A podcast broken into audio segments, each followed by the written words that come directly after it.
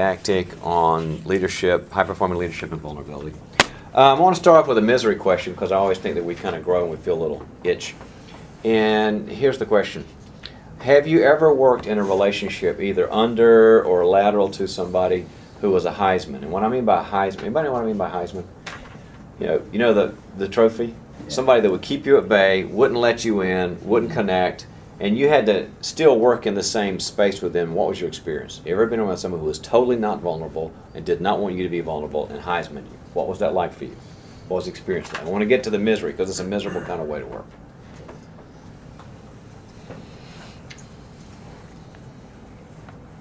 It was my COO that I had to fire. Um, The hard part was, we, we had to discuss failures, and he didn't want to. Mhm.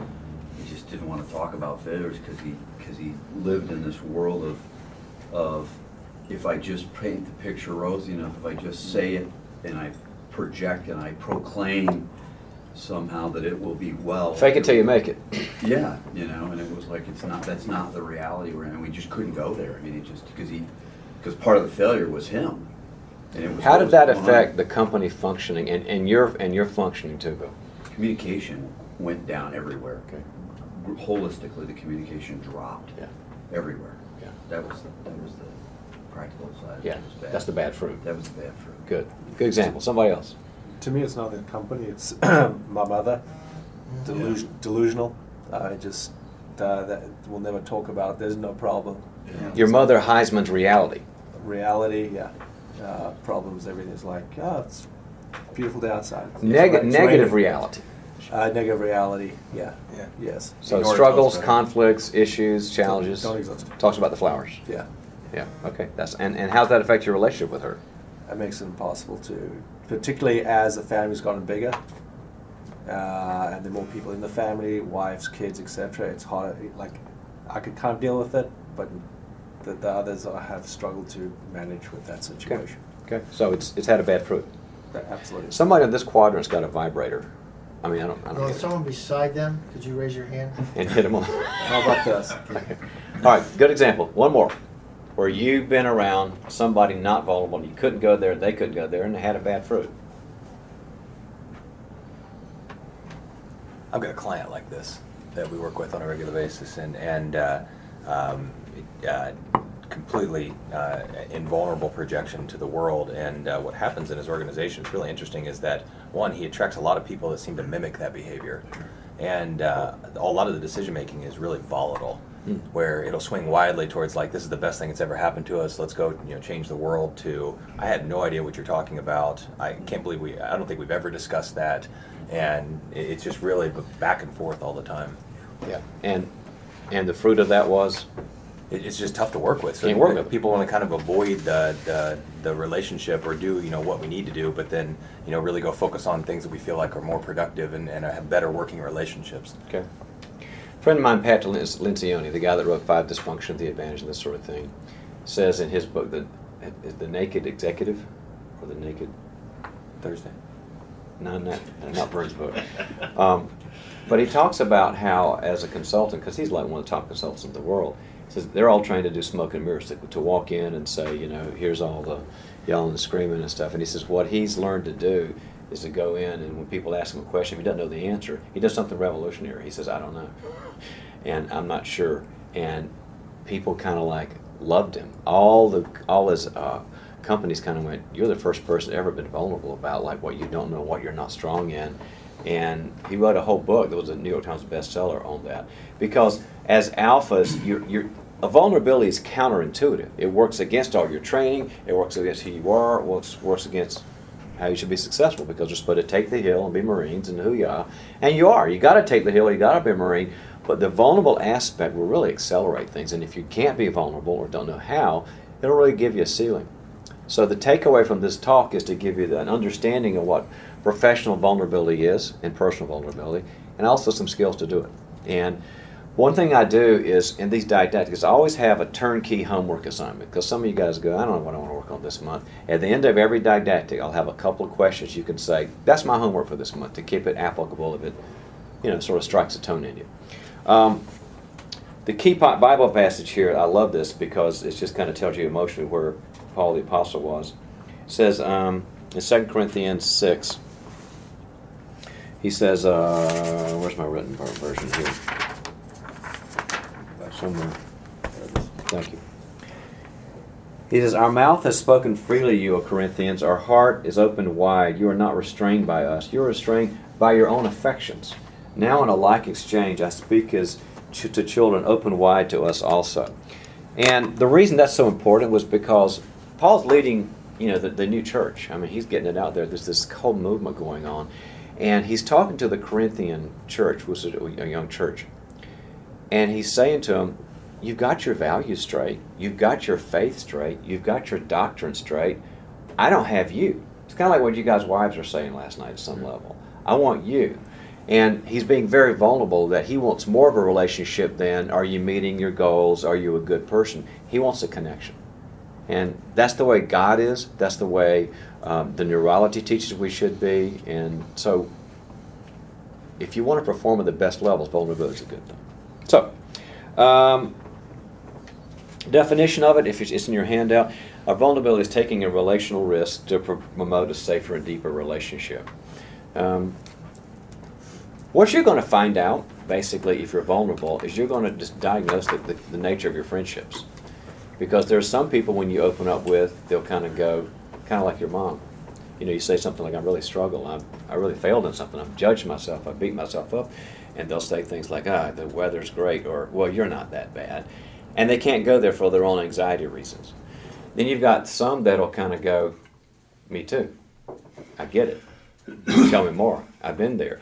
And you start to find out there's some people that I just call them din- dinner and a movie friends. I got a lot of dinner and movie friends. We go to have a glass of wine with the wives and have a good movie and dinner. It's fun, but they can't go there. They're just nice people. Then I've got some others that when I begin to open up, they kind of go, I need to talk about this some more with you. And here's my story. And I find that these are my deepest and most satisfying and most fulfilling relationships. And it happens at work, and it happens at in a relationship. Um, so what I thought would be helpful first is give you kind of salient benefits because, you know, why would we do this in the first place? We are trained in our business lives to keep it safe.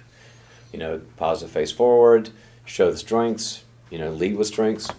Well, the research says um, that is not the case. The first benefit is that um, vulnerability will connect, create connection and trust.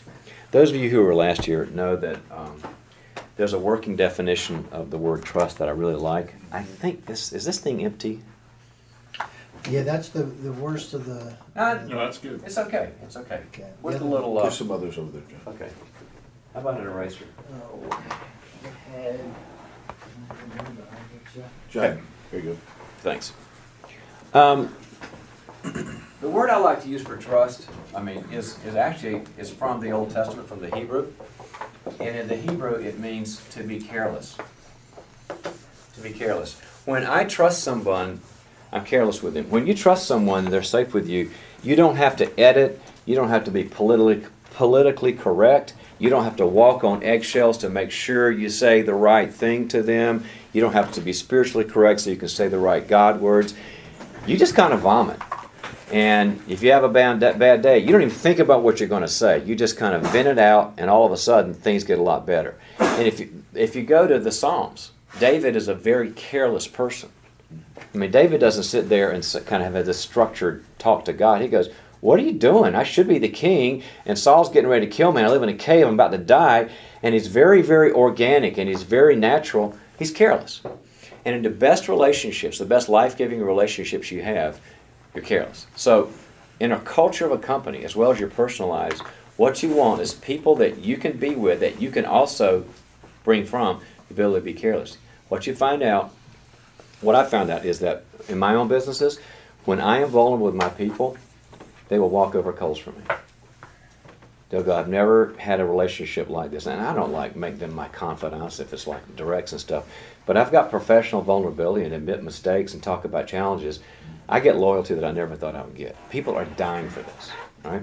That's the first benefit. The second benefit, it promotes true reality to emerging conversations, and that means solutions can occur.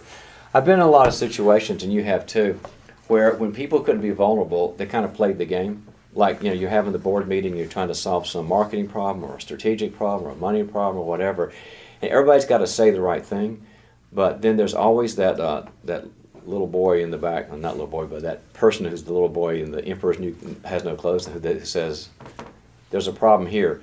These two guys don't like each other, or we're really unhappy, or you really screwed up," and all of a sudden the real problems come out.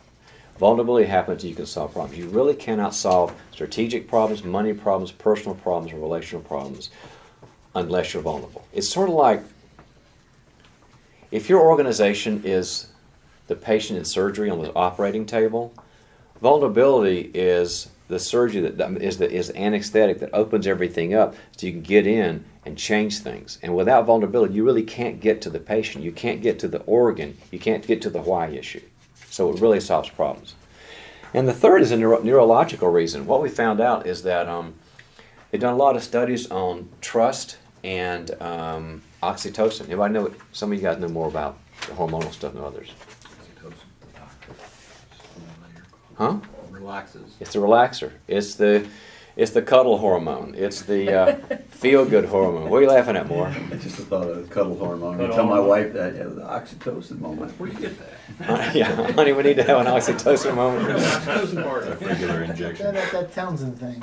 Um, but what we found out it's not even a sexual male female or whatever thing. It's just a people thing, and that when people are vulnerable with each other, this oxytocin gets released in the system. It's sort, sort of like God, the author of neurology, made it so that it, it bursts. And when that happens, people feel good. They want to work. They feel energetic. They calm down. They feel close. And so, the more vulnerable you have in your culture, and it starts with you, always starts with you. People just kind of start to feel like good. I like being here. I like who I'm, who I'm with. So I'm gonna stop here for a second. I want a couple people to say, name the person, and I, I'm gonna kind of push you on this. Let me challenge you a bit. It's- It can't be your wife. Name the person that you know besides your wife, because people leaders always default to that. It's easy. Who really you feel like you can trust the most, that you're the most careless with, in this sense.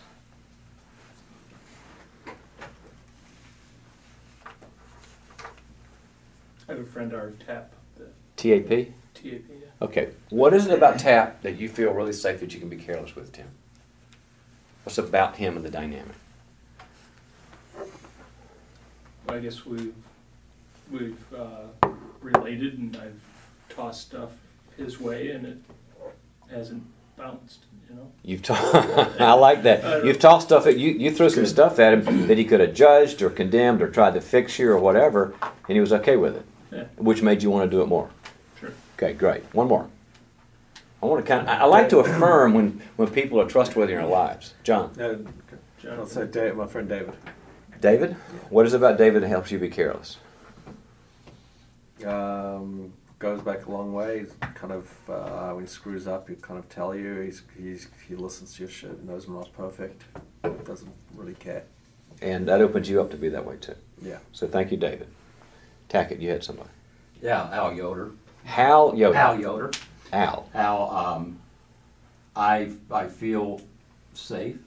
I feel um, known and loved for who I really am. And he knows you. Knows the junk, knows all the Knows the junk, and he's Yeah, there for you. Doesn't, yeah. Okay. So, All right. Thank you, Al. I want to challenge you guys to make sure you got these people in your life. Harris? Um, My best friend Tom, what's going through my mind is, I wanna have a conversation with him and say, Tom, how can we go deeper? We've been best friends for ten years. Yes. And I feel like, I feel like the, the movie Dinner relationship with him. and The movie I- what? What would you say earlier? Dinner When Friends, friends Dinner go out? Oh, yeah, the dinner and movie friend. Yeah. Yeah, that, those, guys. and so I'm gonna, I'm gonna challenge him, and say, Tom, I, I wanna go deeper with you. We've been best friends for ten years. Perfect. We, we need to go to the next level, so. Uh, I'm hearing a homework assignment. It'd be very cool to see what he does with that. Because he might be going, I've been dying for this, but I don't have the skills. And you've got the skills. So it'll be really good. Okay.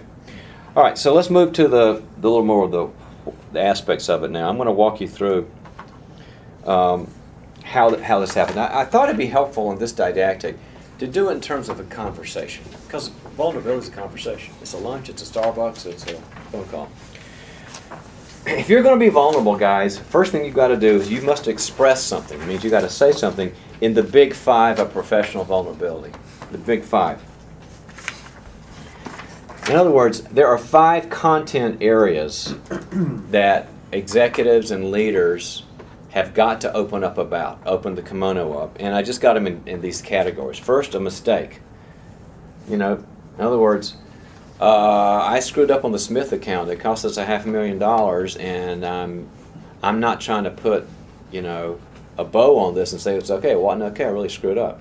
Very hard for us to say because shareholders are looking at us and stakeholders are looking at us and people we depend on. But that's vulnerability. Now, by the way, by the way, I am not saying be vulnerable to everybody in the whole world. There's some snakes out there, and there's people that are crazy and dark and psychotic and and have really bad character. But once you've picked the right people, especially in your company, I think that um, you owe it to the people that are real stakeholders in with you, who who you care about, to say, "My fault, my fault." Second is a struggle, and a struggle is different than a mistake. A struggle is basically, I am wrestling with something and I haven't had victory over yet. Uh, I've got a marketing struggle, or my culture isn't where I want to be, or I'm really wrestling with this M and A issue, or we've got strategic concerns, or whatever, or I'm not really doing well personally. I don't have a lot of energy, or my my wife and I are fighting, or I've got a kid that's struggling, or whatever.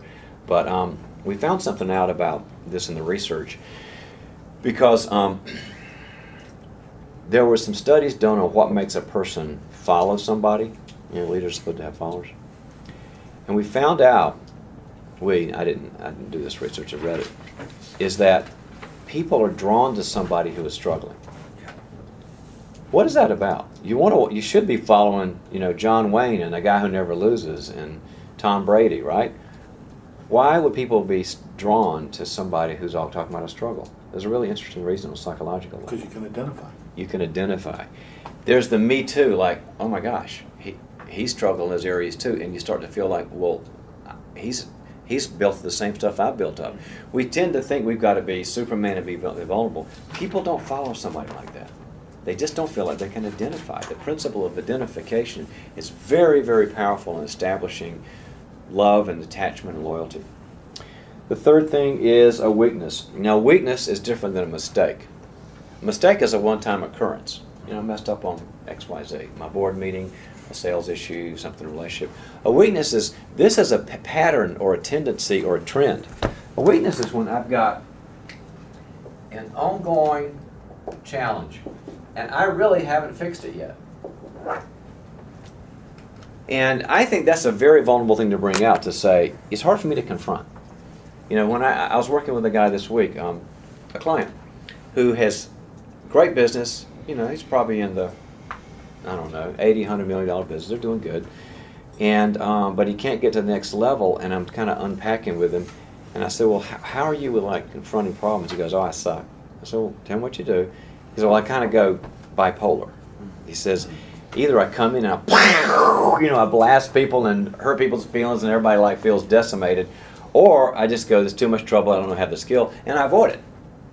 So those little misdemeanors of performance, little misdemeanors of culture, they just grow and grow and grow until they're felonies. He said, I'm the worst at that. I either, you know, people tell me I'm not safe for them. People tell me I alienate them, that I judge them, that I'm a, you know, what's the RPG that blows up? I'm a hellfire missile. Or they tell me, um, they tell me you don't even come up with things. And I said, you got to go to your people and tell them that. You got to tell, them, I'm growing as a leader, I'm growing as the guy running this company, and I have, have not been good at constructive, confront, con, con, constructive, confrontive conversations. And he did it, and they went, well, first they went, yeah, tell us about it. you know, no big surprise. But then they started opening up because he admitted, it, admitted a weakness, an ongoing challenge, and he's working on it. Uh, the fourth one is a need. Um, uh, big surprise, guys. You guys have needs. And you have needs for encouragement. You have needs for somebody to listen to you. You have needs for validation. You have needs for empathy, for understanding. You have needs for people to, to be on your side. And alphas are really bad at getting their needs met. You guys are sort of anti need because you're trained to be the source of need meaning for other people. I will be their encouragement. I will be their empathy. I will be their, you know, wisdom. And you're really bad at being sourced. And all year we're going to be working with you guys. Not we want you to source other people, but on getting your tank full. You re- the research says you're awful. You're awful at getting your own tank full. You might get it filled vertically with God, But you don't get it horizontally met with other people too, and yet the Bible says you should. 1 Peter 4.10 says that we are the stewards of God's manifold grace. We are the delivery system. People are the delivery system of love and support, empathy, understanding. And watch out for the vertical only leader who doesn't ever get it from people as well. So you admit a need and say, you know, I really just need to know I'm okay because I don't feel like I'm okay. I feel like I made a lot of mistakes and I feel like I'm not doing what I should what I should be and I beat myself up and I got this judge in my head and I need you to tell me I'm okay. And and the good people in your life will go they, you know, they don't blow smoke and go, "No, you didn't make any mistakes. It'll all be okay." They don't put a Christmas bow on. They go, "Yeah, you screwed up, and you're okay with me, and I don't judge you, and I want to help you." You've got to start having your needs come out. And the fifth one is a vulnerable emotion. You know, emotions are kind of like anti-leadership, but we found out that the leaders who don't have emotions are really in trouble. Daniel Goleman told us this, the guy that invented mm-hmm. emotional intelligence and all that sort of thing. Primal Leadership was one of the greatest books I've ever found in this. And he researched of all the ways that leaders perform higher when they're in touch with their emotions and other people's emotions. Householder wants to be better attuned to other people's emotions. He's working on that both for himself and other people. It's where the, the top leaders are going. Command and control really doesn't work like it used to. What does work is a leader who's very structured and ordered and has direction, but also very attuned to emotions. And you've got to be able to talk about the negative emotions. There's probably five negative emotions you have to deal with. I don't mean negative in the moral sense. They're not bad. They're just uncomfortable. Anger. You know, I get mad at things. Sadness. I gotta let something go. I feel sad. I feel grieving. Uh, anxiety. I'm nervous about this. I don't know how it's gonna go. Guilt. I'm beating myself up. Shame. I don't like myself. Those are the big five, and vulnerable leaders are talking about that. That's why I loved it when Tackett said, "Hey, this year I'm working on shame because I got stuff that I got to deal with." That to me is the mark of a really high performing person. John? So this has been a real big growth area for me in the last uh, probably decade, uh, 10 years, uh, in this, this concept of the difference between emotions and emotionalism. Emotions being what you feel and experience, and emotionalism being how if you act out of that emotion. And what I had to learn, it was really hard for me to learn, but what I had to learn is how much people in the organization want to identify with the emotions of leadership. Are you happy? Are you sad? Are you angry? Are you anxious? All these things. But understand that you're not going to make decisions out of that uh, in, Mhm. in emotionalism. Mhm. And when they start, when in this this this idea, and it was really hard to learn because you tend to to fear the emotions because you're worried about emotionalism.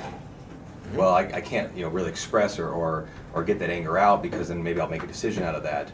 But uh, seeing that grow and then seeing the way people respond to that and how they rally to it, Mhm. it has been has been really really interesting. Yeah, there's a there's a lim- there, there's a, a neurological reason for that. We found that in leadership studies is your executive functions are your judgment, linear, making calls, decision making, and your limbic functions are emotion. And we found out that really good leaders are doing both. There's an interplay between both. They feel things very strongly, but at the same time they make good decisions based on the emotions, and they're not emotionalism. Yeah. They are make good decisions. In fact, I wrote a book on that. It's called uh, Leadership Beyond Reason, Okay. where our reason is not enough where you- you're operating with half a brain if you don't have either side. But yeah, it's, those are the good leaders. Yeah, and the more that those emotions are expressed, then actually the more comfortable the people get around you because I think you're so. human, right? And but the not but them understanding you're not going to make decisions out of those emotions then gives them security And they trust you. and trust. Yeah. yeah, it's an interesting balance. So the challenge for you guys is you got to express one of the big five in your homework assignments, in your marriage with us in the process group. You've got to say, "I need X, Y, Z. And start to use the big five because those are where people begin to be drawn to you. They're not easy, but it helps. Did that exp- that homework Hmm? homework's way? Questions for growth? All right. Secondly, um, take initiative to express, don't wait for permission. Um, typical leadership behavior is. Um, what page am I on? I've got so many pages now. That's not a page I want. Sorry, guys. This is a page I do want. It's at the bottom of the. Yeah, take it and express. Typical leader behavior is when you're having lunch with somebody or, or having a conversation, you go, How are you doing? What's going on? How's your life? Which is great. But most of the time, a leader will go the whole way through a conversation, entering someone's world and finding out about them. And if you want to have a vulnerable relationship, half of that conversation's got to be about you, and it's it's not fun because a lot of us go, well, I know when they'll ask me how I'm doing, you know, I'll tell them, but most people won't. Most people are happy to talk about their lives. You've got to be the one with the need. There's a great passage in the book of James, chapter 4. It says, We do not have because we do not ask. It is my responsibility to fill my tank. It is my responsibility to say, I've got a challenge or a mistake or a need. And if I go through a conversation, I've just been listening to somebody else and mentoring them and deciding and, and, and helping them, bad on me. I'm the one that's got to say, I've got a need here. Um, part C, front loaded. And I kind of got a funny statement here. It says, This is me being vulnerable. Sometimes people don't know. Thank you very much for. We need we need lots of coffee. Thank you, ma'am. We are coffee monsters. Um, so, sometimes people kind of don't know you're being vulnerable because, especially in an organizational environment, you have to just say, kind of say, "Hey, can I change the subject? I know we're talking about sports or whatever, but I just want to talk about something else." And it kind of puts people on alert, like, "Hey, this is gravitas. This is significant." So let them know. I got to talk about me a minute, and people love that, as opposed to kind of trying to slide into it. Just say, "I got to, I got to bring up something about me. Hope you got a few minutes." My experience is that people are just glad to do it. They feel like, maybe you mean I matter enough to you that you can open up, and I matter enough to you that you want to hear my opinion about you and stuff. They feel like they're useful and they help, and you'll be surprised at the how positive people are about that. Um, letter D. Hey, here's one. Stop talking. Leaders don't stop talking. We are trained to talk all the time. We think our words of nuggets of wisdom are just so valuable. And I know you guys are wonderful. You're all the next Steve Jobs. I get it. Stop talking. Just shut up, and let the other person come in. I worked with. I was working with a guy who people would say. and He'd say, "Okay, I, I've been challenged in whatever area," and and then somebody, part of his team, would say, "Well, I want to tell you, I'm I'm really, you know, I get that and that's important. He would just override him and say, "Oh, I know, I know, I know," but and he would just blow it off because he didn't. He was anxious about it. He didn't want to feel vulnerable. He didn't want to feel like somebody cared about him. These two are the regular. Two regulars. Both of them. Mhm. Thank you, ma'am. Let it is good. So stop talking. You you're an empty tank or you're on bottom quarter. You got to let the nutrient come in from the other side. If you don't shut up and let them say, "I'm on your team. I get it. I want to know more. How'd you feel?" If you don't do that, there's no transaction. It's just like a law of physics. You can't let the gasoline in. And then, how do you respond to vulnerability? This is on the other side of it. When you know somebody's being vulnerable with you, or or you want to help people to be vulnerable. What what do you do? There's, there's ways to do that I have down there. These are kind of like um, some things not to do when somebody's being vulnerable and the thing to do. The first one is now again, this is when you're helping someone else be vulnerable. We just moved out of you being vulnerable to helping to direct your wife, your kids, your friends. Number one, don't deny their reality. Do not deny their reality. Meaning, um, we, we tend to kind of put uh, sugar coating on it so that they don't feel bad. For example, um, somebody says, Man, I really messed, my, messed things up, when you go, No, no, no, no, it's not that bad. You know, it's all to, either we just kind of like put a Christmas bow on, it's to be okay because we feel anxious, or we put the spiritual Christmas bow on, which is, well, God's to make something is. Well, maybe He is, but right there, that person's in the well. They're discouraged. They don't like themselves. They feel bad. They feel like something's wrong with them. And before you pull them out of that well and say, look at the sky, don't be that kind of leader. Be the leader who goes, I'm in the well with you. It sucks. It's awful. You screwed up. Or things are bad. And all of a sudden they feel like, you're the first person in my life that's ever got it. We have way too many cheerleader leaders out there. Way too many hyper encouraging, you know, take the hill, and they never listen to anybody, and they wonder why people aren't loyal to them because you got to jump in the well with them. You got some up there? As soon as you're done. Oh, my outline. Look at that. Wow. A lot of colors too. Yeah. It's like Scott, seven. thank you. Yeah, I know. You're gonna go through the rest of those, right? No, I was just gonna like look at what you did for a second. You know, it's, you know, it's interesting that you show a kid in the picture there. When you talk about the stuff, I think about work, work, work. I've thought about it like when my kid comes to me, Mm-hmm. and you try to make your kid feel better straight away, and like, well, not straight away necessarily, but Yeah. you know, I think, huh, maybe I actually could use this for our kids. Actually, that's a really good point, Jonathan, that the vulnerability that John's talking about is the same kind of vulnerability with your kids that will increase the connection, so they walk over coals for you too. Yeah. And all of this stuff is great stuff for parenting and for your wife. Um, now, if I go over there, then I'm off the video, so I have to stay here. No, I, it, it swivels. It swivels? Okay, because I really. Let me talk about premature encouragement for a second. We're all supposed to encourage. We're supposed to tell people, look, you've got strengths. I, I believe in you. You can make it. I'm the one that gets who you are, and that sort of thing. But the word, the, the pivotal word here is premature. Now, most of you know my story about my niece and my sister, right? Yep. All right, I want to repeat just for purposes. It's important.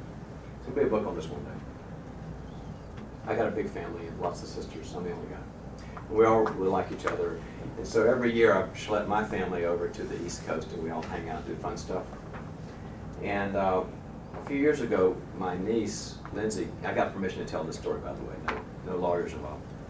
My, my niece, Lindsay, comes up and says, Uncle John, I got a problem. And I said, What's the deal, Lindsay? She said, Well, I got a, I'm having a hard, hard time. I'm a senior in college. I've got a communications major, so that and a dollar will get me a cup of coffee. Um, I got no job prospects. My boyfriend and I broke up, and I'm really heartbroken. I really like him, and I don't even know what my faith is anymore. I've got this spiritual angst going on. I mean, I don't even know where I am with God, and uh, I'm in a bad place. I'm in a real funk, and my heart went out to her because I remember my twenties. My twenties were not fun. Either get a job wise or relationship wise, or sp- spiritually. Anybody? Anybody have a problem in their twenties? Sure. Yeah. If you didn't, you probably were the problem. And, um, and, and so you should have raised your hands when I'm Well, now I saying. know. So, so, you know, I Makes said, more well, sense.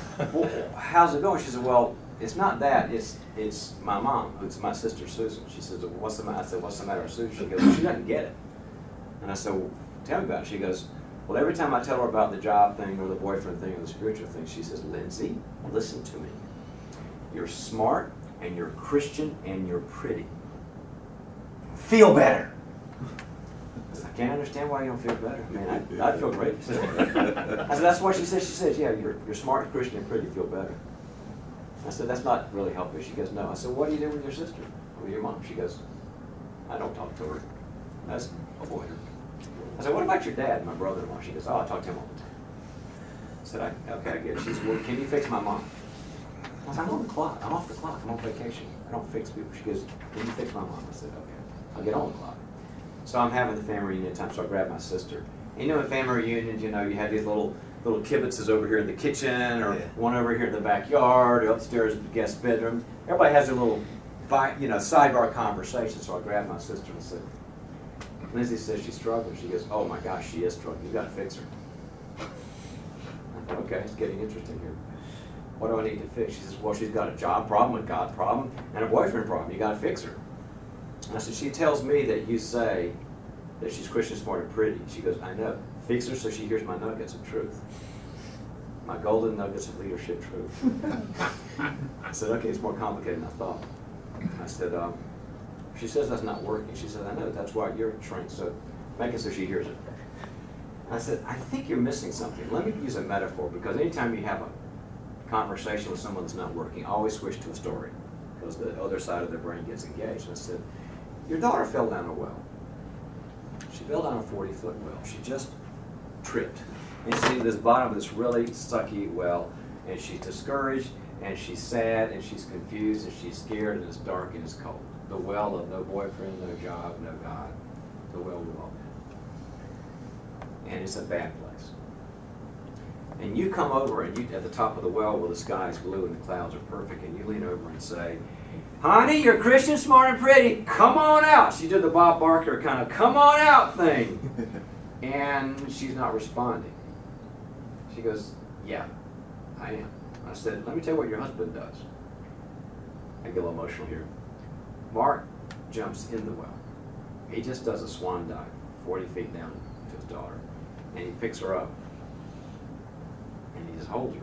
And he goes, It's dark here, and it's scary, and it's cold, and it's confusing. And I've got you. I've got you down here. We'll be up when you're ready to go up. You identify with this? You ever had somebody yell at the top of the well when life was bad? Know, you're ready to come out of the well.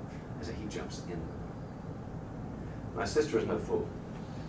And she says, you're telling me to jump in the well. I said, I am. She goes, that is so hard for me to do. I said, well, I know who your parents are. I figured that out. So. Said, but you got to work through this because you're a mom and she needs you and you got to learn how to get it well. But she said, but I love to get encouragement. I'm a cheerleader. I believe in people. I see the big picture. I said, it's a great gift. You're out of sync. It's premature. You haven't earned the right to encourage. You haven't earned the right to tell a perspective until you jumped in the well first. And that is what our faith is based on.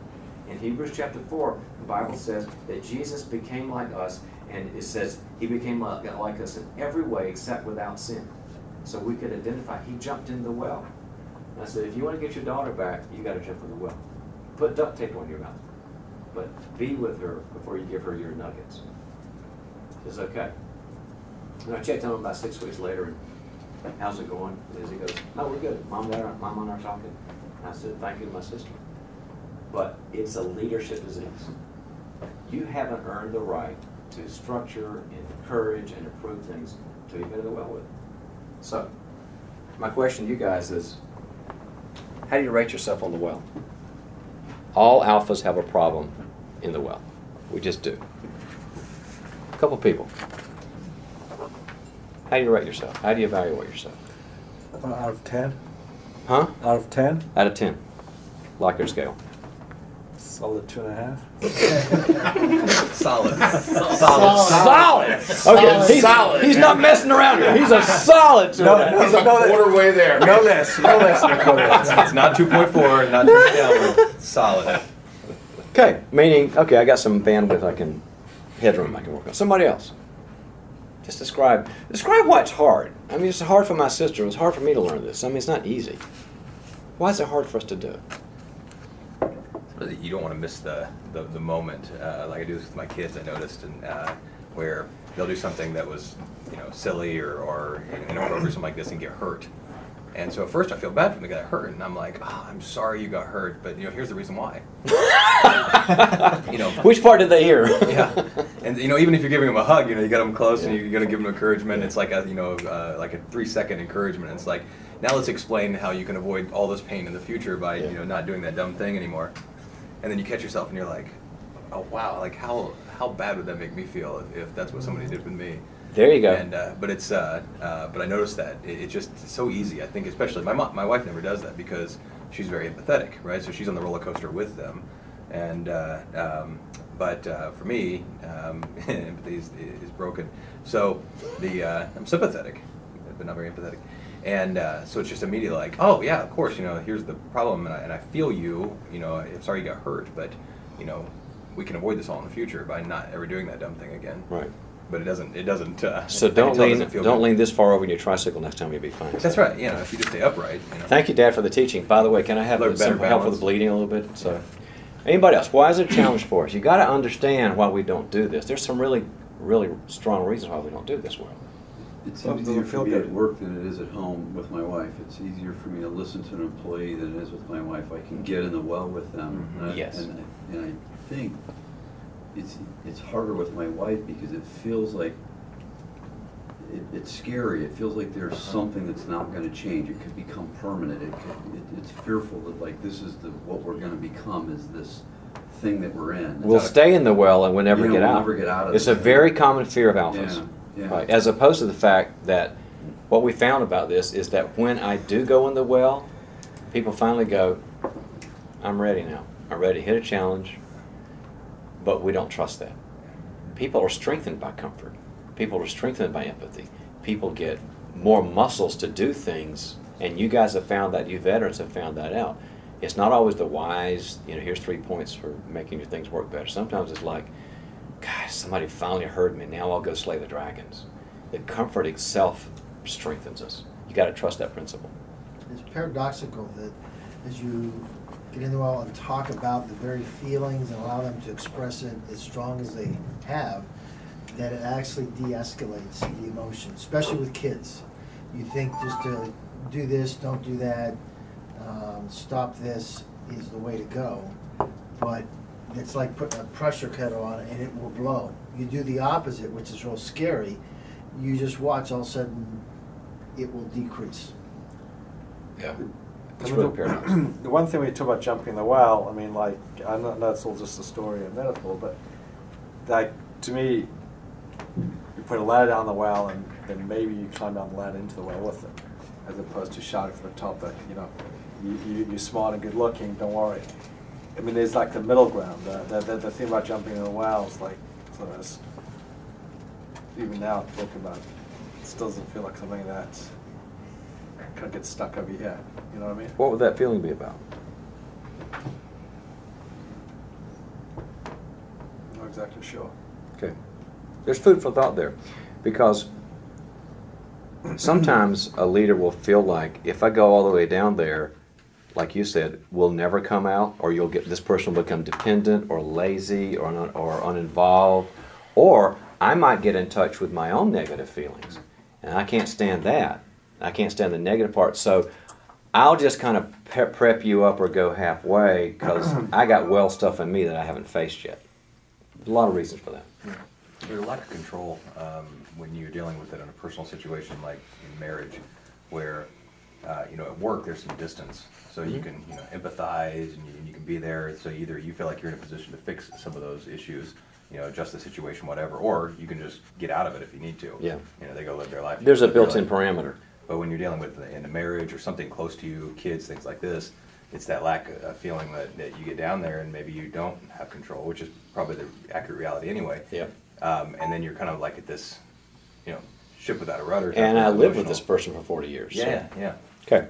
All right. And um, don't fix them. You know, leaders are just great problem solvers. And yeah, sometimes people just don't, need fix them.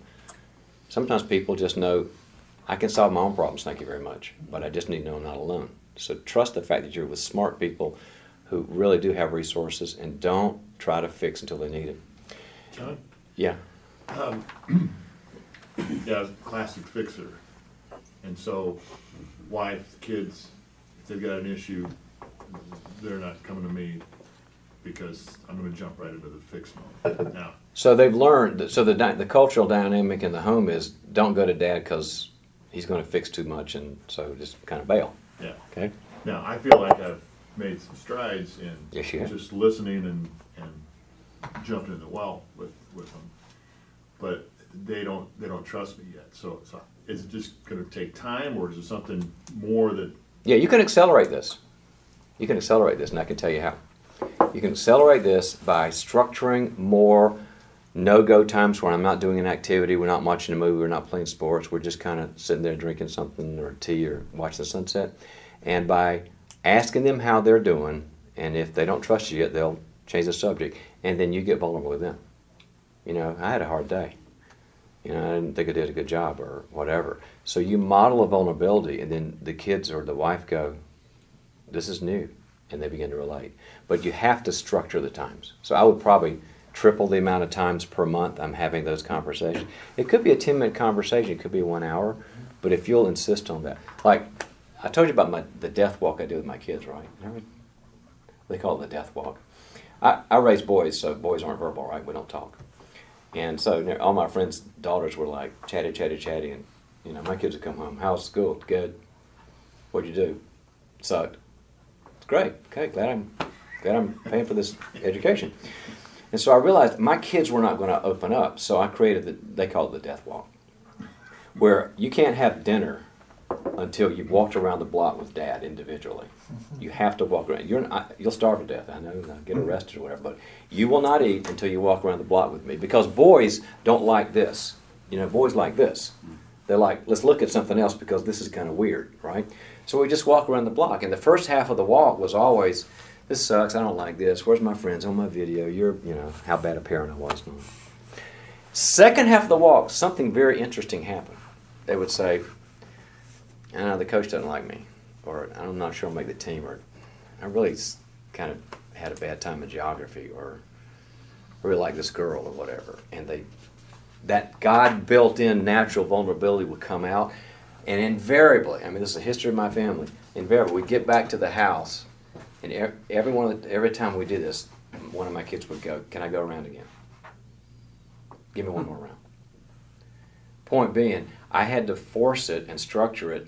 And the first half, they gave me a lot of grief, but they were designed to open up if I would just shut up and create the structure. So, yeah.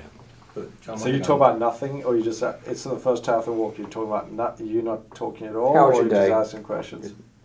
And but I just kind of let them bellyache about how much they didn't want to be with me. But then their need for a dad and to be listened to and to be contained. And what kicked- age did you start this at?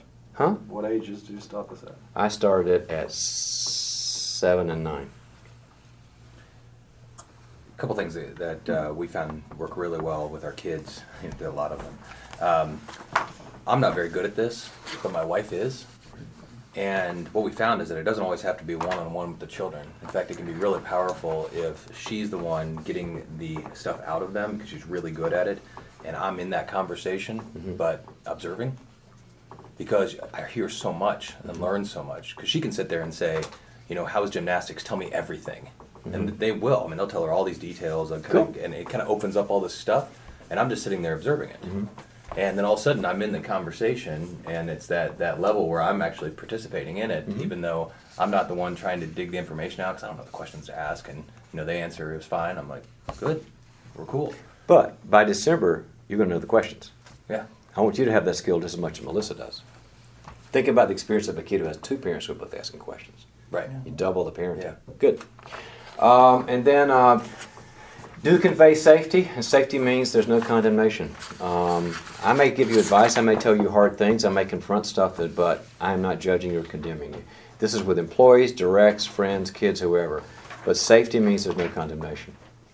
And do empathize, and empathize means, um, you know, you empathize with the feelings. That's where, you know, something simple like that must be hard. This is huge for an employee who just feels bad about, you know, the fact they lost an account or they're frustrated or whatever, or that must have felt sad, or you must have been frustrated, or you must have felt overwhelmed. Start to use emotional words. You know, we need to probably get the emotional chart, everybody, which really helps because leaders don't know. Leaders know like two feelings. You know, I ate dinner, I feel good, or I'm upset. You know, you, you got to increase the repertoire, and people just like that. And then um, identify, and identify just means me too. Um, I was working with a group of leaders one time. It's another TOP, another part of the co- country, and a guy didn't want to open up in his group. He said because uh, I'm close to bankruptcy and uh, uh, this is just a horrible time, and I, you know, I'm kind of loser among the group. And I said, I knew, I knew the group. I said, some of you guys pitch in here. He didn't want to open up because of his embarrassment. And a really successful guy, like moving on a billion, said, which bankruptcy of mine do you want to talk about? and the guy went, what? He identified. Mm-hmm. So those are the things to do to help people open up. Neuroscience says often if you pair words with an experience, it will embed these things a little bit more. So maybe this video will help. it's just there's all this pressure, you know? And sometimes it feels like it's right up on me and I can just feel it, like literally feel it in my head and it's relentless and I don't know if it's going to stop. I mean, that's the thing that scares me the most is that I don't know if it's ever going to stop. Yeah. Well, uh, you do have a nail in your head. It is not about the nail. Are you sure? Because, I mean, I'll bet if we got that out of there. Stop trying to fix it. No, I'm not trying to fix it. I'm just pointing out that maybe the nail is causing. You always do this. You always try to fix things when what I really need is for you to just listen. See, I don't think that is what you need. I think what you need is to get the nail See, you're out. not even listening now. Okay, fine. I will listen. Fine. It's just sometimes it's like there's this achy. I don't know what it is. And I'm not sleeping very well at all. My sweaters are snagged. I mean, all of them. So, so Watch. That sounds really hard. It is. See, look at that. Thank you. Ow! Oh, come on. If you would just Don't. Keep on talking till I can't go on. We can work it out. We can work it out.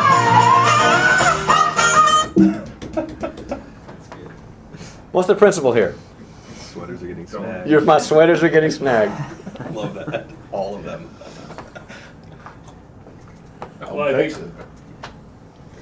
What? So the fix it thing. well, don't, Fix it. Don't try to fix it. Just listen. well, Even if it's a- premature. thing. if It's the premature thing. There is a There- nail. There is. we'll take it out. We're gonna talk about that too, but, but, you know, they did a Must good job of hard. repre, they did a good job of representing that connection when, when he said, you know, it must be hard, there was. just You kind can of a see him letdown struggling. about You can see him. Oh, what am I supposed to say here? He, he looked like he'd been scripted. No, it was They did a good. great, well, yeah, for sure. There's a passage in John chapter one But where can you just take the nail out of your head, please? Because even, Beautiful. even at the end, I could not finish a conversation like that without saying, take the nail out of your freaking head. yeah. Yeah, I, ju- I, ju- I just, I just couldn't, and that's a problem. I mean, I'm. That's that's a two point five. I know. I understand. It's solid. It's solid, baby. solid You are solid two five. In, in, in John chapter 1 is describing the character of Jesus. He says he came full of grace and truth. And the Greek there is important in the order. The grace word comes before the truth word. You don't give truth until you got grace. You don't give your nuggets of structure and wisdom and encouragement until you get in the well. It's just the principle, the way we're built.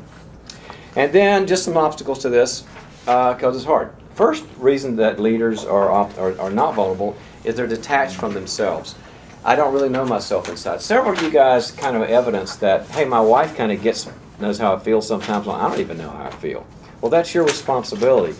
And sometimes a leader has had maybe a mom or a dad who were structured or very happy all the time or legalistic or whatever, but it was hard for you to feel yourself. Or maybe a, a, a family of origin that was very task oriented, achievement oriented, but not relationally oriented. So a lot of leaders go, I just don't know what I feel. I don't even know what you're talking about. It's like I'm, I'm so disconnected from myself. And that's one thing this process will help you with is that you have don't when a leader tells me, Well, I don't have any feelings, I just have thoughts, I'll go, No, no, no, no, not neurologically. You have lots of feelings. You don't have access to your feelings. It's an access issue. I promise you. You are a highly emotional issue, uh, person, a highly emotional being, but you don't have access. And leaders, if they want to be the rock stars and be on 12 cylinders and uh, be a Lamborghini, You've got to get the access. We've got to keep breaking down the, the walls to that. Um, letter B, I'm very careful. I have a history of broken trust.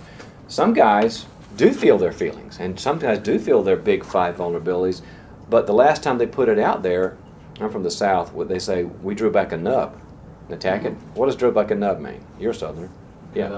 Yeah, I got eaten. Somebody bit it off. Somebody betrayed me. Somebody judged me. So I've learned, hey, hey, hey, I'd better not do that. So the answer to that is I got to find some safe context where people welcome that and they're good with it and they honor that and they're they're okay because broken trust will keep you from being vulnerable. Third is I only like my strong and together parts. I've been trained to be Superman. I've been trained to have answers and to be always on the positive and always encouraged. And uh, basically, I am judging myself. I don't like my negative parts. I don't like my weak parts or my hurt parts or my sad parts. Feels like a wimp. Feels like I'm a loser. And I'm my own enemy. And one thing we work on really hard here is for you guys to stop judging yourself. I had, uh, you guys will know that Some of you guys were last year. There was a great confrontation when somebody said, "You know, you're a great person. You're very positive, but I don't really know you because I don't know your weaknesses, and I don't know where you're hurt, and I don't know where you struggle. I don't know where you get empty." And it changed everything. It's kind of funny because in the leadership culture, the weak parts should go away to some, you know, back room over here. And I believe that in great leaders, the weak parts should be loved and embraced and understood and listened to. I want to change the paradigm there. And then letter D, I've never seen or experienced vulnerability. I have no idea what it is. I've just been a workaholic all my life. And uh, I don't know what you're talking about. And we'll help you with that. So, a um, couple of questions for growth. In other words, the turnkey homework assignment, if, if this works for what you want to work on. How did you learn what you learned about vulnerability? What did your family of origin say? What did your mom say? What did your dad say? What was it like at the dinner table? What about your school or your coaching or your education or your church, your neighborhood? You learned you learned your patterns of vulnerability in early significant experiences. And how did your experience mark you? Some of you will go, hey, I learned a lot about vulnerability. I had a vulnerable mom and dad and school and you know, sports and church. and it was great. Somebody say, "No, not me. I'd learn how to keep that stuff away." Secondly, what area of vulnerability would help you to feel connected and lead others better? My, my, my point of, of the area was, what are the big five is the hardest for you? You know, mistakes, struggles, weaknesses, needs. So, big mark of you getting all the accelerant you need for being the person you want to be and leadership you leader. Paradoxically, as Scott would say, is more vulnerability. Okay? Got time for a question or Absolutely. question or comment? Challenge.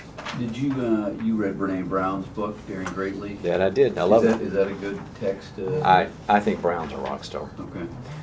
For those who know that she's a sociologist in Houston, rats and stats, analytics, numbers gal, who uh, wanted to study vulnerability. And so she figured, I don't know anything about it because I'm totally analytic, I'm totally left brain. She went to therapy and had a breakdown. there was stuff in there that had never been processed. And she writes about what happened. And she has kept her rats and stats. She's extremely smart, great researcher, very strict on her reliability, validity statistics, but she's learned the value of vulnerability. And she's kind of one of the leaders in the in the world. What's her, what's the name in the book? Bre- Brene Brown, Daring Greatly. B R E N E B R O W N. She's a TED talker. She's been on TED a bunch. She's one of the top TED Talk people. Everybody know what TED is? TED.com. And uh, I highly recommend. Sorry, She's, is she's been at the Global Leadership. There's a Daring greatly. there's a website called TED. Technology, electronics, design. T E D. Renee. Techno- yeah. And it's it's where the it's where the leading leaders have a 17 minute video. Like people like Seth Godin, Steve Jobs, people that have really accomplished inc- incredible, interesting things. And you just watch the best of the best New York Times bestsellers who are creative do a 17 minute thing of their stuff. I'm trying to get on it. I mean, it's really good. And uh, Brown's got one of the, the most hit ones. It's very good talk. It says Brown.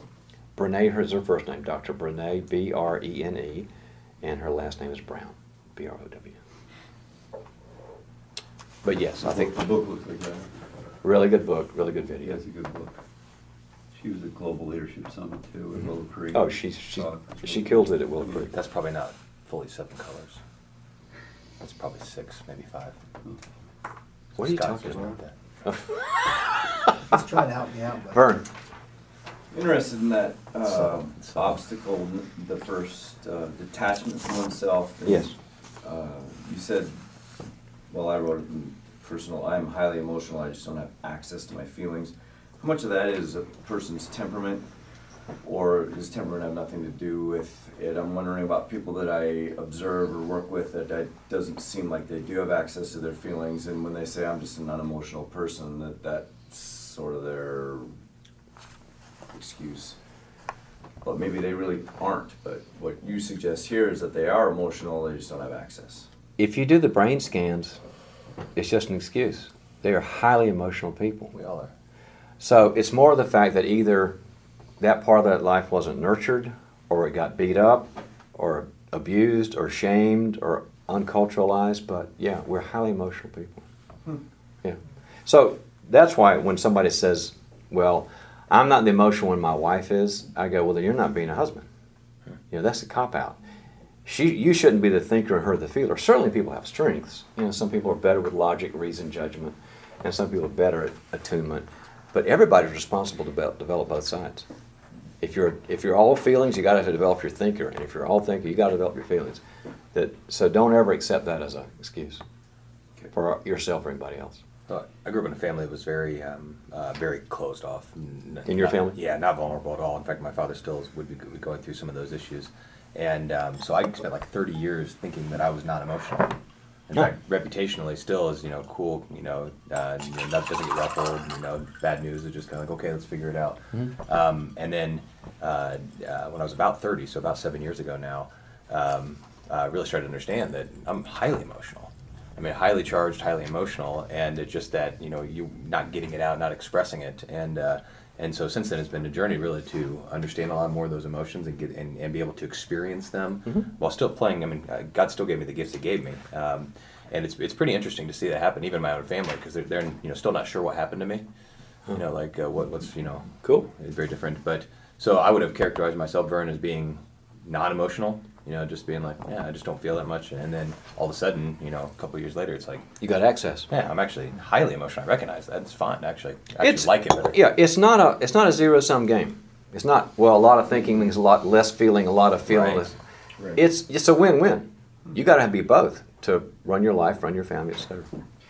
Was the book we were to read for this month, Leading with a Limp, was that part of this Absolutely. didactic? So That's When why. we discuss those books, when we, when we read the, how, how does that work? Uh, Is the book kind of a, is Uh, a, Sometimes uh, the book plays a role of just kind of getting you introduced to the topic. To the That's why concept. leading the limb. La- They read um, the ones that were here the last couple of years read Brene Brown's book Okay. already, or they w- we would have had it. yeah? That's So- why John made me read it, John Wright did, so I got it, okay. Right made you read it? Yeah, he made me read it, that's why.